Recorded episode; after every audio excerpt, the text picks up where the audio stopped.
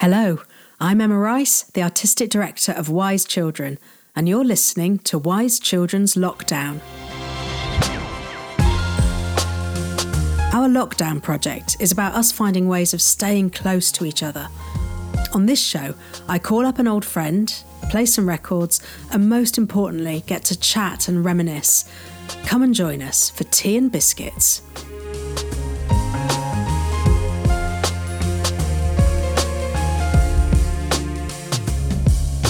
Hello, and welcome to Tea and Biscuits. And today I am talking with my ancient old friend and colleague, Mr. Carl Grose. Hi, Carl. Hello. Hello, Emma. Lovely to be here. Oh, lovely to see you. I am freaking out about how long we've known each other and in how many different variations we've worked together. Yes, yes, various um, characters and positions and roles. Yes, we've done it all. I think we've we've tumbled down the creative hill together in all the different various sort of ways of working together, haven't we? Yeah, I remember. Well, you, we were just slightly talking about it before, weren't we? But I remember my first proper introduction to you was doing Strange Cargo with you, where I was Don Pedante, the strange buck's tooth mayor, and you were Rosa Rosita, weren't you? And yeah. the first, I sort of, I'd seen you in Kneehigh shows before, but I think we sort of said hello. And then, sort of, the morning, the first morning uh, of rehearsals, I remember properly meeting you with you whipping me with a big fishing net, uh, which then caught on my button. And then Mike sort of went, That's a gift, play with that. So I was kind of like, so that was me, just being thrashed by a really hard smelly fishing net. And That's how I first. That's how I first met you. Nothing much has changed, has it?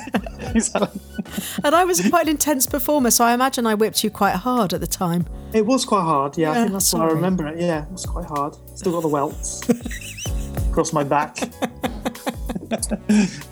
um, um, before we get into any more details, what is your chosen biscuit of choice, be it virtual or real? Oh, okay. Oh, interesting. Well, strangely, I sort of I was going to say that I I've sort of I may have bucked the trend because I've got coffee and coffee and savouries with me, which of course is the eternal dilemma, isn't it? Savoury mm. or sweet. But um, biscuit. I tell you what, biscuit. If I have to choose a biscuit, um, well, during the lockdown, after a kind of uh, after sort of weaning myself off off uh, you know, two bottles of wine a night. Uh, sort of got rid of that. I then became horribly addicted to dark chocolate digestive biscuits, mm. which I may as well, I sort of might as well air this here, but I was eating them several before breakfast, sort of week two of lockdown, which is a bad sign, isn't it? Yeah. That's not good. I've, I'm now not allowed to buy them. Have you kicked it then? Have you, have you conquered yeah. the yeah, yeah. dark chocolate digestive habit? Yeah, no, exactly. Mm. Dark times. um, so you've described it a bit, but tell me how your lockdown's been and where are you? Paint me a picture. Well, um, in January, me and my family moved, uh, bought a house and moved to Bristol. Uh, and the house needed plenty of plenty of work doing, and we were just about to um, get stuck in with that when when lockdown happened. So um, this is our, the first house we've owned, so we've just had the first experience of having builders in and go having these guys come in and sort of look at you know ceiling lintels and them going that's going to come down. You know you need to get that sorted out right away. So we were like oh go on then let's do that. And then of course they were about to fix everything and then lockdown happened. So we've had these we've been living in a kind of strange uh, scaffolded house with lots of joists holding things up and all that so it's slightly metaphorical of the whole situation. Um, yeah, I mean, probably like you, it's just been very, it's been very strange, and obviously, you know, different phases. It's sort of been like, isn't it? It's kind of been the sort of the kind of crazy novelty of it, the or the disbelief. I remember at first going, "This can't be happening. This is nuts," and then the strange, dreamlike world of going, "What's actually going to happen?" Then the novelty wearing off, and getting sort of boring. But yeah, I mean, it's been hard. I mean, you must be been dealing with exactly the same problems, but just obviously figuring out how you know what knee I can do, and um, and uh, you know that was all sad because you kind of we, we, obviously had lots of stuff to do this year, and that's all been pushed aside, and and uh, there's now a kind of frantic kind of reconfiguring of you know how how adaptable can we be and you know I had a lot of stuff that was going into theatres so it was you know all I wanted to over the over the next couple of years but it's it's you know I really hope we can somehow find a way to get those stories told again but it's really difficult yeah. isn't it because we sort of mm. we're so used to thinking on our feet and making anything possible you know we've put on shows yeah. in arsenic wastes and beaches and car parks and yeah, thrown ourselves off we've done anything at, at Kneehigh, haven't we? And um, suddenly we had no power to even be Maverick. Yeah, yeah. I think that's the strange thing where you kind of go, well, we could do this, but maybe we can't. And can we try this? Well, you could, but then you can't do that because of. do you know what I mean? Yeah. I so it's that's been the maddening thing of just trying to hook into something tangible and, and work towards it. So, so I suppose what I what I did was I knuckled down and just thought I'm just going to try and write as much as I can. So I wasn't getting much time to do that beforehand. So, um, so that's been good, even though it's been, you know, focus and and you know it's been hard. It's been hard to kind of. My dreams were right. I'm going to write everything in these in these 12 weeks, but of course it's not as easy as that. Um, what's your first song choice and why? So my first song choice is a song called River Cross by my favourite band, Pearl Jam. Um, I'm now I know they're not because it's, it's the enduring love story of your life, isn't it, Pearl Jam? It is, and it it's is. not and shared I... by many people, I would say. Well, certainly not by you. I remember making you a, a sort of a, a, love mixtape of Pearl Jam, which didn't go down very well. I think when we first met, didn't it? But, uh, but uh, so I'm not. I'm not. I don't think I'm going to convince you with this one. But I was, you know, I was excited to get the invite to come to come on this. And I thought, well, I've got to. I've thought hard about these and how they kind of interrelate to to us as well, to me and you and our friendship and all the stuff we've done t- together. And I thought it would be funny to have a Pearl Jam song, but also this song is really this comes off their latest album, which they which was released right at the very beginning of lockdown, which they've been working on for years. But I found it really inspiring and and helpful because all of the songs could literally be written about now. It's really amazing. So they've really they've kind of done that sort of hit the nail on the head quite brilliantly. And I love them, you know, and they, they kind of Eddie Vedder's lyric writing, probably more than any other writer, I think theatre wise or film wise, I think is in, no one's inspired me more than him. We kind of, I love his his lyricism. I love his, um, I love his voice. He sounds kind of quite broken in this one, and it's um, and he does it all on a pump organ. And if there's one instrument that reminds me of you, it's a pump organ. So I thought that would be this would be the perfect one to get a bit of Pearl Jam in, and to kind of sate your love of pump organs. So this is River Cross by Pearl Jam. Always thought that river. The other side,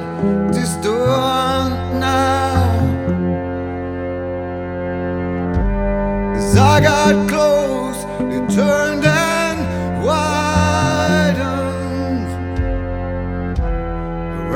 Horizon now, fading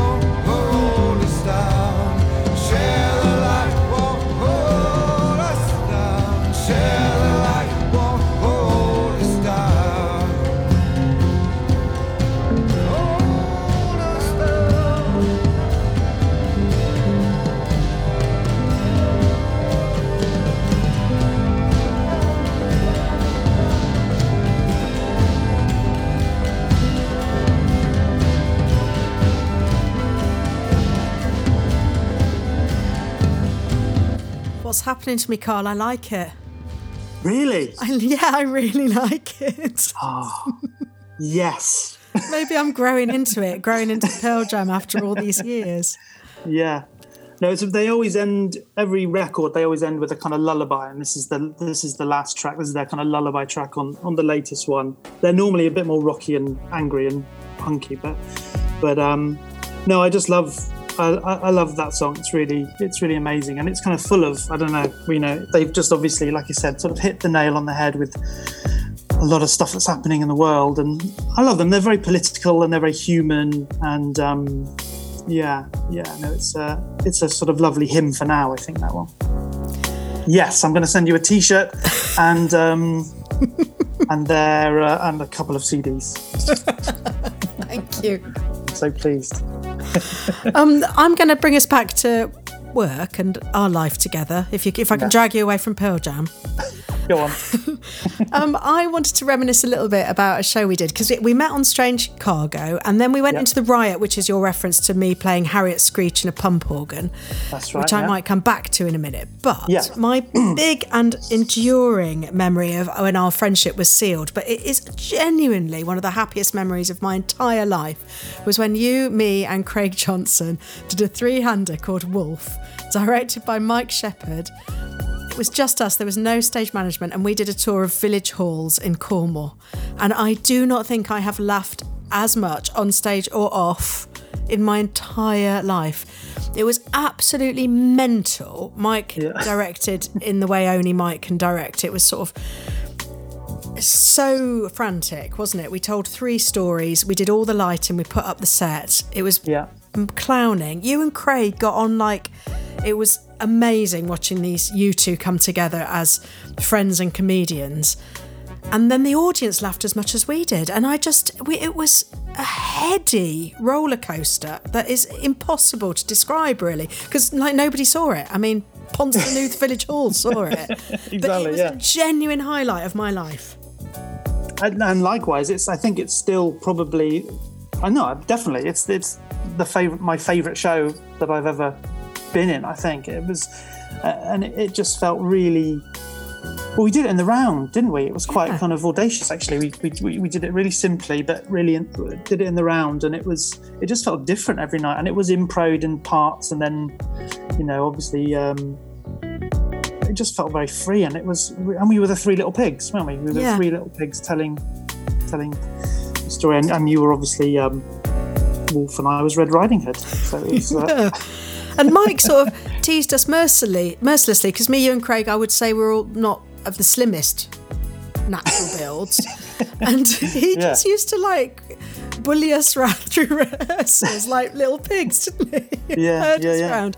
yeah, But it was hilarious, wasn't it? Uh, yeah, and I got to sexually abuse you as Red Riding Hood. It was really on the edge. And do you remember we had that woman complaining that it was not good for because you had a nude suit. I, I was, yeah, because we went we went back to the. Oh, I can't remember the guy's name. Perrault, Perrault? Is it Yeah, Perrault? the old found sort of- version. yeah, the the original kind of Little Red Riding Hood version. Yeah, which is really kind of dangerous, and you know, it's, it's all been kind of tidied up a little bit now. But um, yeah, that, and we kind of borrowed a lot of that stuff, didn't we? And at the end, yeah, you, and you suddenly realise that's what the story's about, really. And but you did sort of disrobe me, as, and we had this nude suit on, yeah. And somebody, I think somebody said to Mike, wasn't it? He said you can't do that to a small child, and I went, but it's not. It's Carl. I went, no, but it's young girl, and you can't do that on stage. But it's a, but it's Carl. It's Carl in a naked suit. Oh, it was so on the edge, wasn't it? Of hysteria. And we used to get the audience into a state of hysteria every night. yeah, yeah. And, yeah. and we would drive round in the van. As I say, I would largely be witnessing the deep love affair between you and Craig Johnson as you discovered your love of all films. Yeah, because that was his first show, wasn't it? that Yeah. was his first show. Yeah, so he sort of arrived as sort of new boy and all that, and then And I, and I seem to remember, I, I'm sure this is wrong because Craig was a driver as well, but my memory is me doing most of the driving while you two sort of discovered some of your, your lost twin somewhere. But oh my God, it was joyful. It was absolutely joyful. And we'd stay in strange, we'd be put up by villagers, wouldn't we? Wherever we went, we'd have a strange um, oh god, yeah, yeah, hospitality, they'd call it. But I mean, it was complete Russian roulette, wasn't it? Who you yeah, put with? yeah, yeah, yeah. We still Theatre? very. I'm not a fan. I think I'm not a fan. We'll all agree that the special effects were superb. I'm like, what special effects? me in a me in a nude suit, I guess. That was And a smoke machine. yeah, exactly. And some Stu Um, Barker. So, in honour of that, I'm going to play you a song that was in our pre show, which always would start the giggliness happening for me. And it's Yes. a bloody brilliant number. So, this is the Andrews Sisters and One Meat Ball. Oh yes. A little man walked up and down and found an eating place in town. He looked the menu through and through to see what 15 cents could do. One meatball,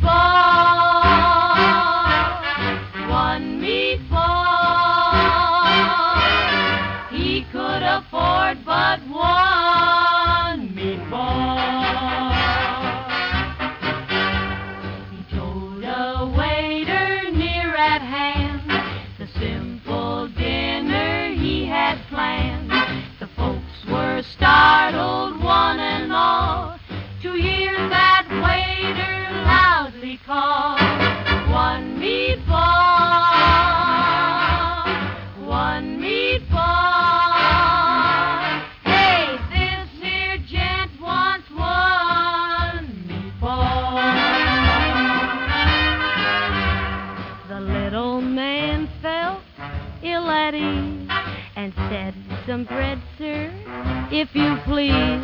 The waiter's voice roared through the hall. You get no bread with one meatball. One meatball.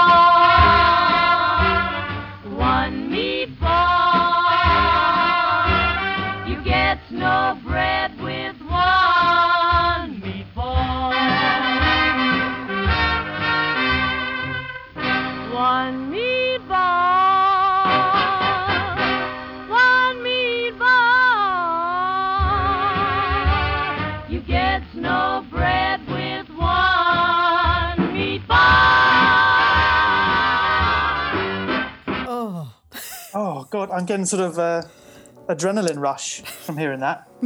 Pre-show adrenaline rush from years ago. Years ago.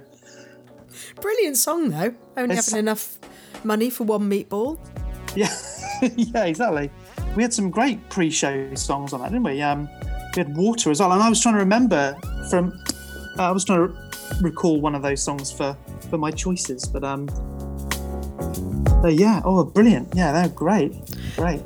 Um, we have to touch a little bit on the riot because um, we were in a show together called The Riot, directed again by Mike Shepherd, written by the late great Nick Darke, who's been a great Yeah. influence on you over the years Yeah. and supporter. And you've just reminded me that when we did it at the National, I played I played Harriet Screech with my pump organ, um, and my love interest was um, played by Tristan Sturrock, my Yeah. dear friend and excellent, fantastic actor. Tristan Sturrock played Billy Triggs, but he did not want to do the tour, and you stepped into the shoes of Billy Triggs, and I think um, something special happened between us. I, I'd say yes. But sort of certainly the erotic content went up um, twofold. We sizzled, Mr. Grose. we did. We did. And didn't you strip Um, again? Didn't you have to take your shirt off for me? I had to, yeah, because there was a whole scene where, well, I, you know, we always remember, I remember sort of watching Tris do it, and he sort of had to take his bloody Garnsey off, didn't he, and tell you to to chuck it in the in the Aga or something. I can't remember what it was now. Um, which was always sort of fine, and Tristan having his sort of, you know, gorgeous, emaciated, muscular body, and then I had to, then I had to do it. and I was. I just remember doing it, and you're kind of. I used to sort of take it off and hand it over, and he used to do this thing, which always used to make me corpse, which which used to sort of do. People at home won't see this, but used to go like this. Remember? and He's your eyes used to kind of travel down my body.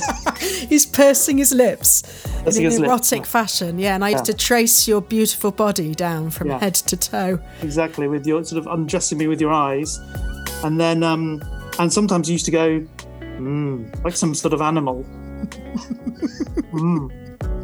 And we sort of named ourselves Stugs and Stugs at that point because we. Stugs and Stugs, yeah, who still deserve their own Netflix spin-off, I think. I You know, agree. their- their Netflix I agree. series. Yeah, yeah, Stugs and Stugs, private private investigators, perhaps. It would. It would be like the old moonlighting. We'd be like Kathleen Turner and Bruce Willis. Will they? Won't they? Yeah. No, it was it was um it was great to kind of have more to do, and it was it was much more fun on tour. I think you know it was uh it was really uh yeah lovely to do all that. It was great. Yeah. And and and I just have to say, Carl, you are Yeah. the most fantastic writer with a God-given gift, but you are probably the most naturally gifted actor I have ever worked with.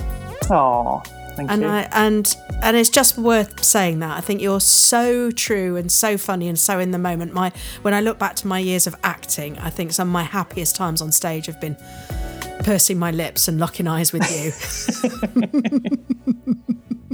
Exactly. No, thank you. No, it's been strange because I haven't. Well, probably about ten years ago now.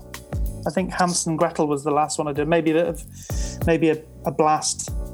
Uh, We, we did, you know, we bought Blast back for the asylum. That might have been the last one I did. But, God. but um, yeah, that's probably the last time I've done any any acting. But yeah, Too yeah. much to talk about. We've talked about Blast now. Oh my goodness. Oh, yeah. Um, tell us about your next record and why you've chosen it.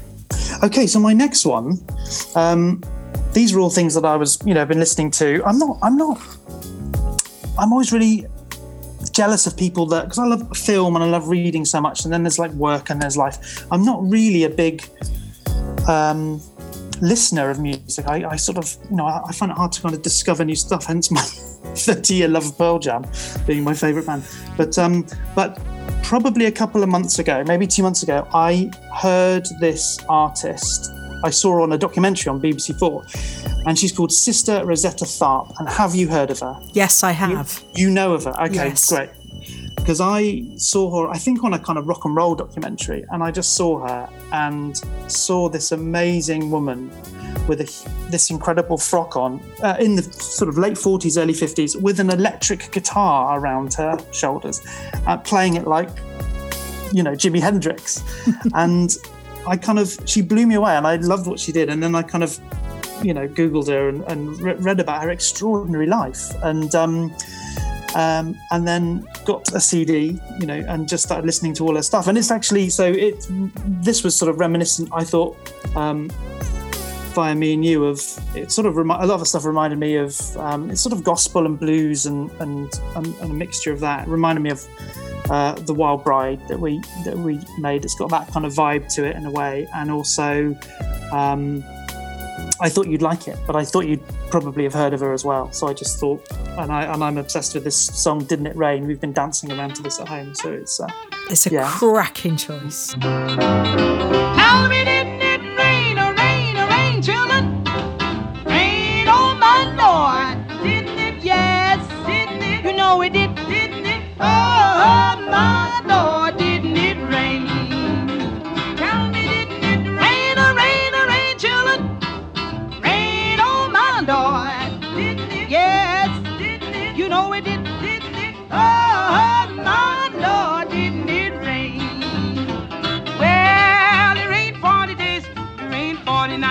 There was no land nowhere in sight. God sent a raven to bring the news. He hushed his wings and away he flew. Just I said it rained, you know it rained. Oh, how it rained, rained too long. Now it rained, rain all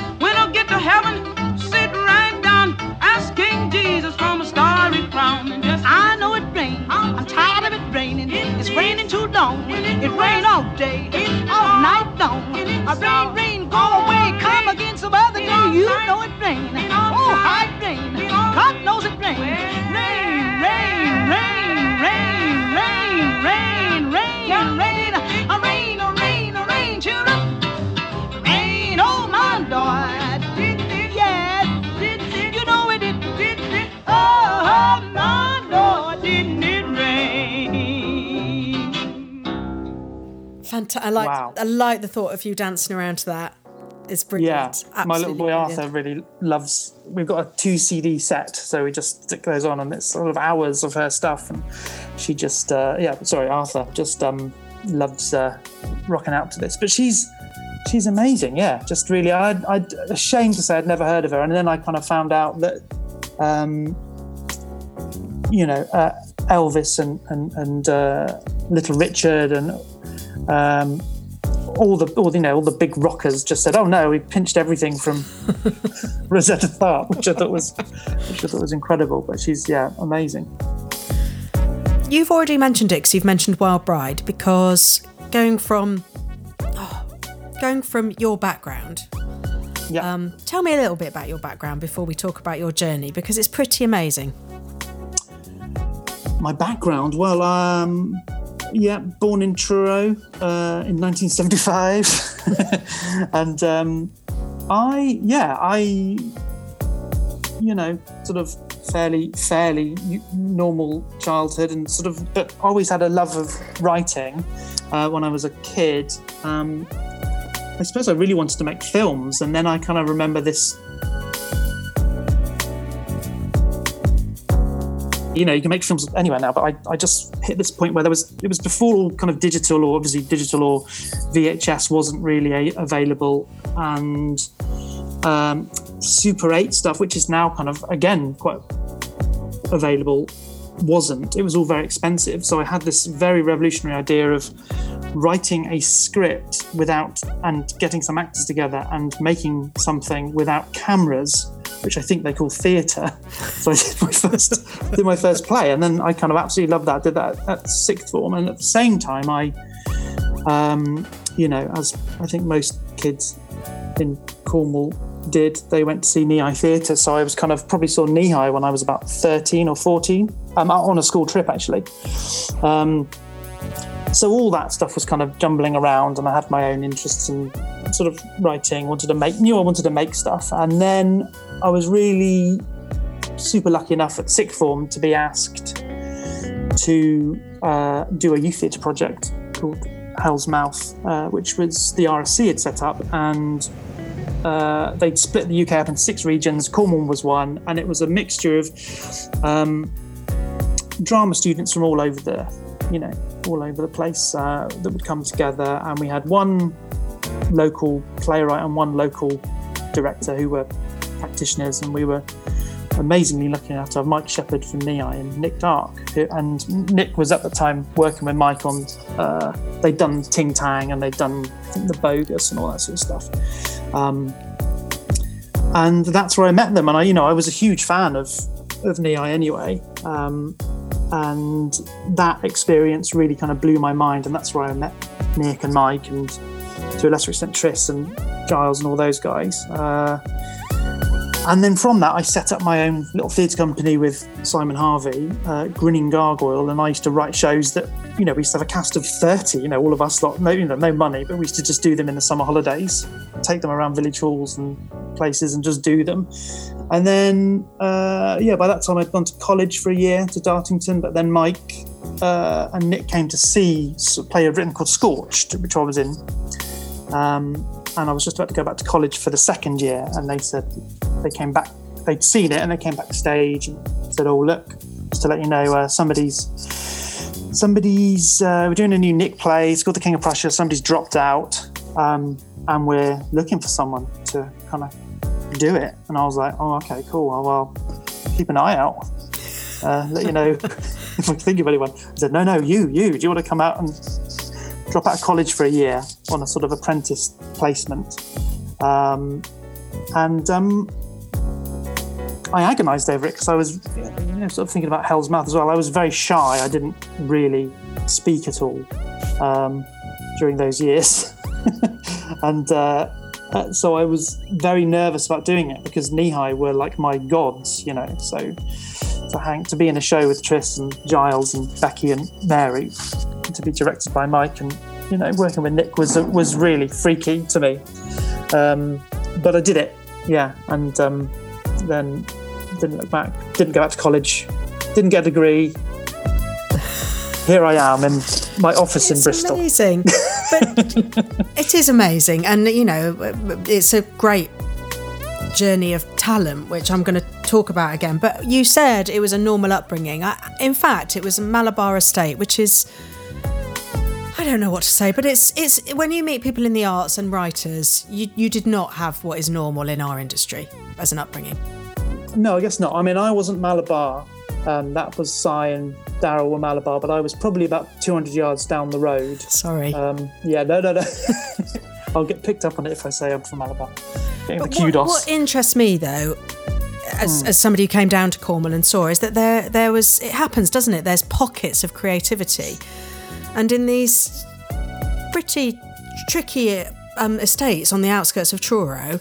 Yeah. This amazing sort of movement of Cornish artists happened. Like you say, Cy Harvey, the Harvey brothers, Daryl Waller, Swifty, the artist, yourself. Yeah, Yeah, I yeah. find it amazing that that pocket of people came from that place yeah, at that time. Yeah, yeah. no, and it Ne- was. Had a place in that, but not. It wasn't. It was you obviously influenced each other, and and the ripples of that continue now in the whole the the art scene of the southwest. and it is strange because you don't um i mean i don't know how i don't know what the you know what the you know we certainly didn't um come from artistic backgrounds or things like that you know what i mean it was uh it was really just um and people saying well how did you get into it and i i just thank my lucky stars that somewhere along the line um maybe from my upbringing i don't know that i kind of ended up being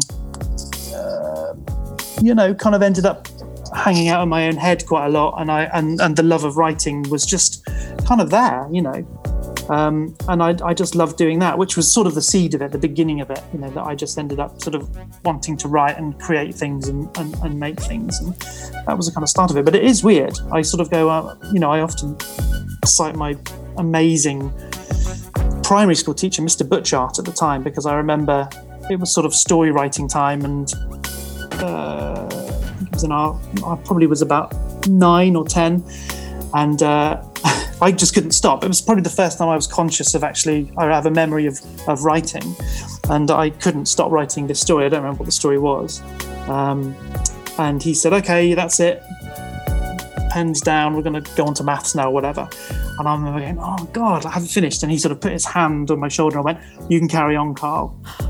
and that was just uh, i remember that i remember that to my dying day it's just that this moment where he just went you can carry on um, just quietly and i went oh god brilliant because you know obviously manically overwriting even back then but it was like i didn't you know i, I just uh, I, I I loved the fact that he could see that in me you know and, and my mum and dad were very supportive but they didn't you know they didn't ever kind of you know, they never spoke to me about it and i think sort of a lot of those you know, a lot of us were the same, really. Sort of um, parents didn't, you know, really have much to say about it, although they loved coming to see, you know, see us. Amazing. Uh, That's made me cry. The thought of a hand on your shoulder, Yeah, and how yeah, yeah, you know that teacher probably doesn't. Rem- well, certainly doesn't remember that, but how it changes a life in many ways. Well, I thank Yeah. the gods of whatever happened over that bit of Truro at that time because yeah. your inspirational friends and artists. So, this is so impossible to join up all the dots. So, we've got um, Truro Boy ends up um, picked up by Nick Darke and Kneehigh, starts performing. We meet. Amazing, natural, natural comic actor. Um, but you kept writing all the time, didn't you? With your company, Grinning Gargoyle, you kept writing.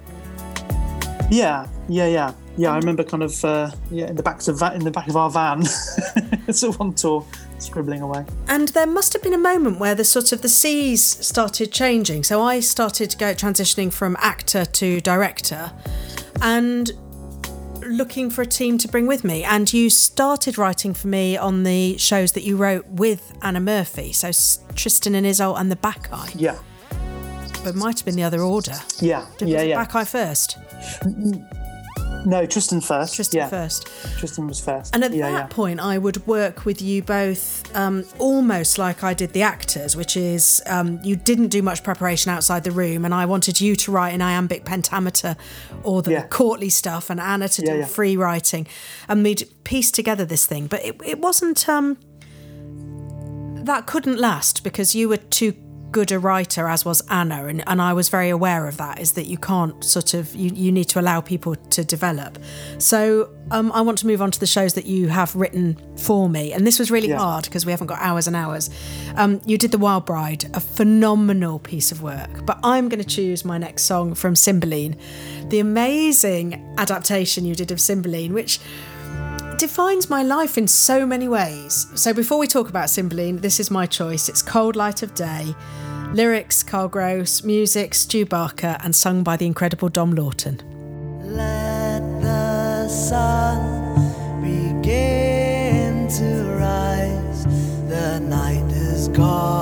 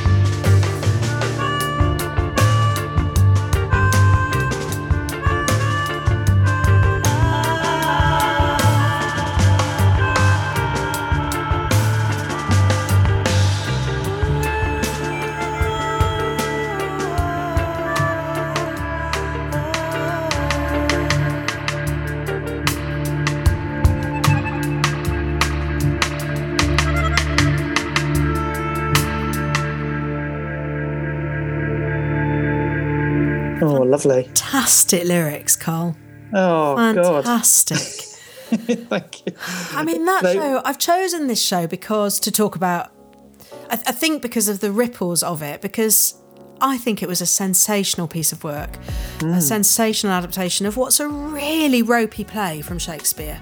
Don't care what anybody says, it's a mess, it's all over the place. And with you and your amazing mind and heart, we really turned it into something that um, was funny and understandable and magical and mythical and relevant. And absolutely nobody in England saw that. Yeah, exactly. Yeah, right. Yeah. That's not quite true. I think some people did, but we we got a bit of a bashing for it. But um, before I want you to talk about it, but we did Yeah. then take it internationally, where people did love it and saw what we'd made and appreciated what Yeah, we yeah. made. And I suppose it's interesting with me, with hindsight, with what happened at the Globe, that I didn't see the writing on the wall. That I didn't sort of see that my relationship with Shakespeare uh, was already um, controversial. But talk Right, to me yeah, a bit yeah. about your relationship to that piece of work. Well, I remember. I remember. Yeah, I remember it was sort of strange, isn't it? The Tristan and Isolde, just going back to it, was was sort of happened. I don't really have much of a memory of that. I just remember it sort of, you know, we kind of just it seemed to happen so quickly. I don't even remember being in rehearsals, but I don't know where I was. But anyway, then the Bacchae was sort of a different kettle of fish because that was much more kind of we started to actually adapt something, and then and then and then yeah, Cymbeline was just was just uh, with me without without Anna, and it was really I remember it being tricky because I was in it as well, wasn't I? Yes, Put me in it. so I was trying to write this thing, and I was and in it, was- as well. Hey, I was in it. I was the queen. oh, you were in it as well? Yeah, of course you were. Yeah. so we were, all in writing, it. directing, and performing. Yeah. Um, yeah, and I remember not being able to. You said you haven't written yourself any lines, and I went, I can't. I don't know how to do it. I couldn't couldn't write myself any lines. But I remember the lyrics being. I'm not in any way musically minded, and this was the first time that I think I'd properly gone. Okay, I have to write some songs here. So it was a real watershed moment. So it's very lovely that you you picked that song because I probably worked harder on those songs than any other song I've ever worked on since because I I, you know, it was sort of, you know, the brilliant Stu Barker just saying, yeah, just do some lyrics. And I remember going, I don't, I don't know how. I don't know how. I had to study or try and understand music and, and lyric writing and how to how to try and tell a song or a story through song uh, in a very simple way. So it was, um, yeah, that was a that was one of my proudest moments. Actually, was yeah, being able to kind of say I'd written some songs outside of the fact that we were adapting Shakespeare's hardest play, which was you know that was the easy bit. but it was a bon- it is a bonkers play, and I I love that show so much. It was um and you, you know you you did such a you had such a brilliant kind of vision on it, and it was uh yeah I mean we turned it into a sort of urban fairy tale, didn't we? Which which I was always yeah cross at the critical reaction from some of the people because we're kind of like, well, no, we've done our homework. It's it is you know, it it's it's kind of all in there, but we also kind of I think slightly did a we made the play a bit better because we put Cymbeline in it for one. yes. It was in Exactly. in the Shakespeare. It was definitely an improvement. I don't care what anybody Yeah. says. We definitely Yeah. improved it. And why not? You know, I'm such a believer in that. You know, stories are there to be told. Um, you know, and and time changes, so of course you have to change. Of course you have to, and I, I'm so proud of it, and so proud of what I learned from it as well. But Yeah. stunning um, songs, and if it was recorded, I would have chosen the lullaby at the end, which is interesting. You say about Pearl Jam because you wrote the most beautiful lullaby at the end of Cymbeline, but I don't think Ah. We've got a recording of it. Oh really? I mean, there must be an archive somewhere. Maybe um, Yeah, yeah. Somebody from Nick Where did you get Where did you get that song from? Then was that from? we from recorded, yeah, from the Ah. um, So Good at Love CD. Is this is on? So we did, we did a right. few selected highlights. Yeah, right. okay. I'd love to Yeah. find that. Yeah, yeah, yeah. Um, I'm going to fast forward us on to the, my next choice. Yes. We could do another one of these, couldn't we, Carl? There's so much to talk about. Part two. Yeah. in order to think about the journey that we've been on, so we've been um, friends, actors, writer. But when I went to the Globe, I was really keen to keep my people around me and my tribe around me, but also all the shared language. So I asked you in to help me with Twelfth Night, and it was quite a light touch because it was at the Globe. I was Yes. very true to the text, but again, I felt maybe it's uh, the times were different, but I feel that Shakespeare plays often land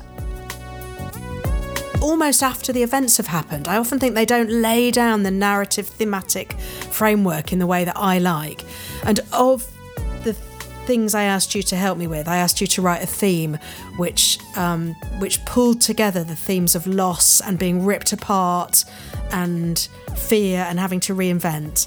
And I wanted to play Ripped Apart, which is the theme from Twelfth Night, lyrics by Carl Grose, which I feel is an amazing response and answer. It's a conversation with Shakespeare that I feel elevated the whole production and the play, and music by the amazing Ian Ross.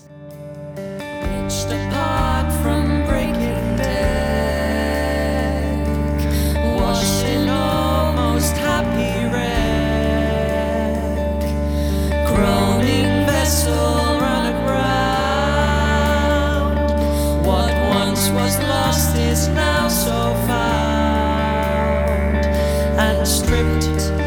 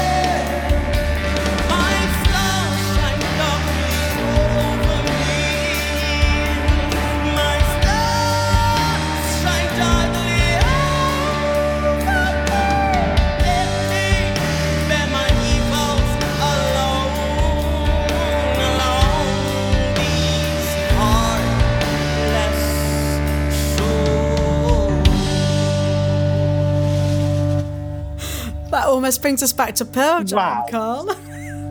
Exactly. exactly. God, that's lovely. I'd forgotten about that one. Fantastic. But I just feel brilliant, you've, you've yeah. sprinkled magic over so many elements of my life, and I didn't want to forget that you sprinkled your magic over the globe as well. Oh, lovely. Yeah. Great. Um, yeah. Talk to me a bit about what you're doing one. now. That oh, gone. I was going to say, was that Carly and Mark singing? Yeah, Mark Antolin, and John Carly well. Bord, Yeah, yeah, Bawden, yeah. and John Pfumojena. Yeah. Yeah. Talentless wastrels all.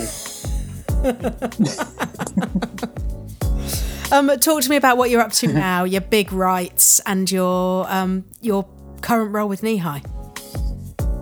Yeah, well, I'm uh, co-artistic directing with the, the legend that is Mike Shepherd, um, and uh, yeah, we're obviously figuring out what to do next. And I've been busy writing, you know, um, what I hope are a couple of couple of good new shows. Um, been working on a for a very long time with a couple of dear friends a, a very exciting musical called Joy Bubbles, which we've been working on with Raz Shaw and Alex Silverman, and um, that's been kind of around the houses with various people, and I think that would be really uh, a really brilliant Kneehigh show. So that's the one I'm excited about. Probably the most is bringing that one in into the, into Kneehigh World. So I've been.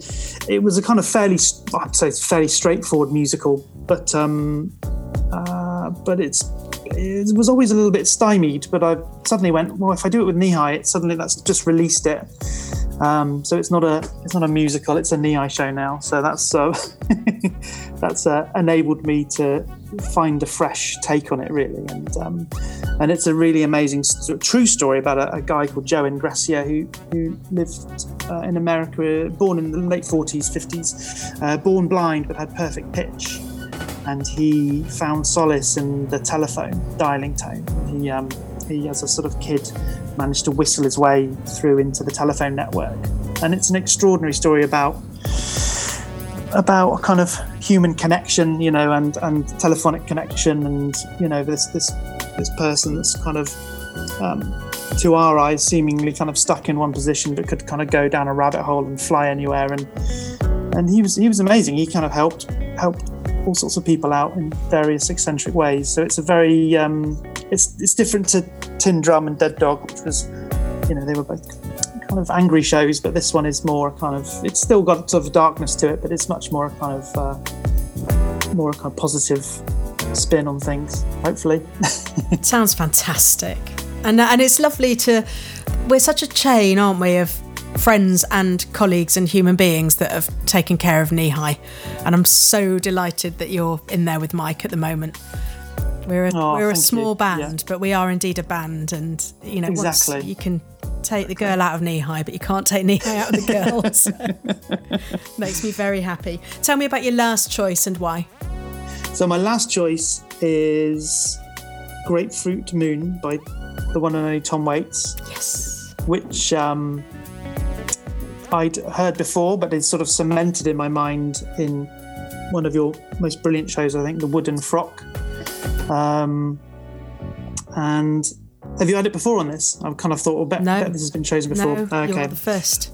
Uh, well, it's so on one level, Tom Waits, sort of similar to uh, Ed Vedder in, in Pearl Jam, is just a massive, uh, you know, kind of writerly influence on me. He's just he's just the master of encapsulating and telling a story in the most sublime poetry, um, with that most extraordinary voice. And uh, yeah, I remember it in, in Wooden Frock, and I love Wooden Frock for various reasons, not least meeting, seeing my partner Mandy for the first time on stage.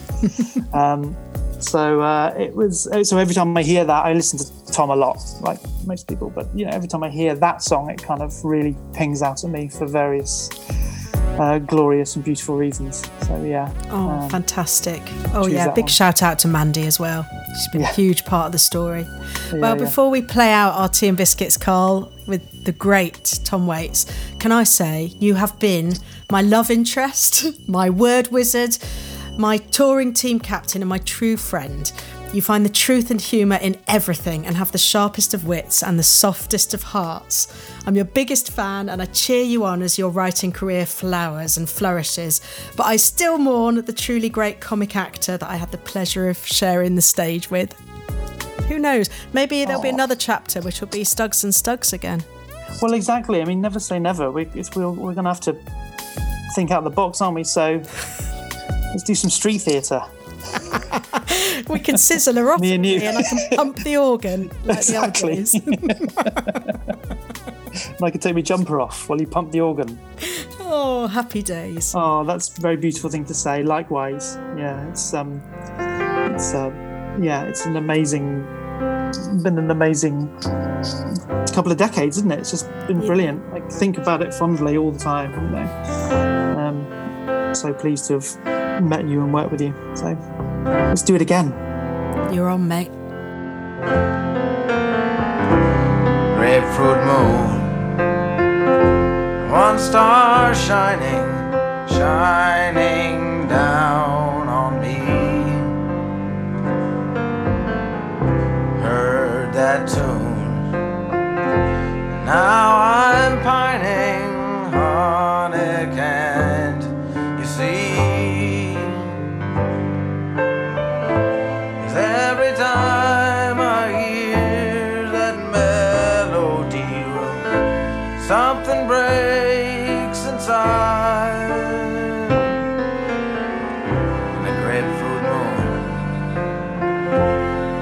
Star shining can't turn back the tide.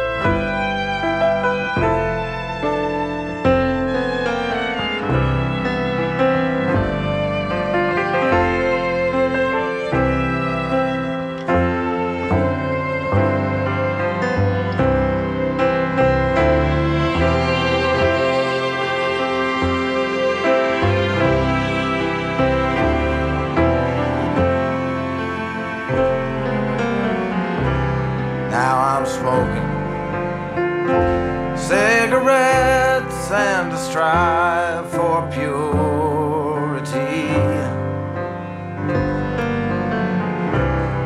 And I slip just like the stars into obscurity.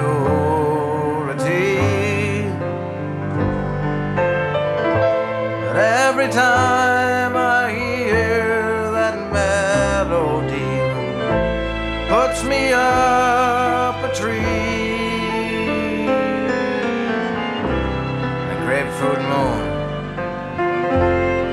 star shining, is all that I can see.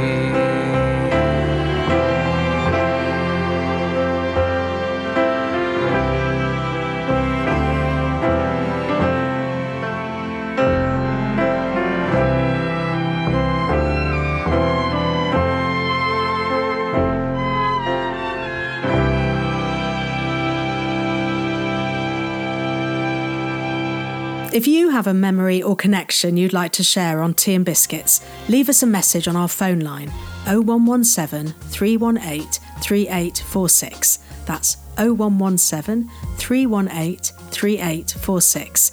Keep checking our social media for details of our next show. Tea and Biscuits is part of Wise Children's Lockdown. Thanks for hanging out with us. Bye.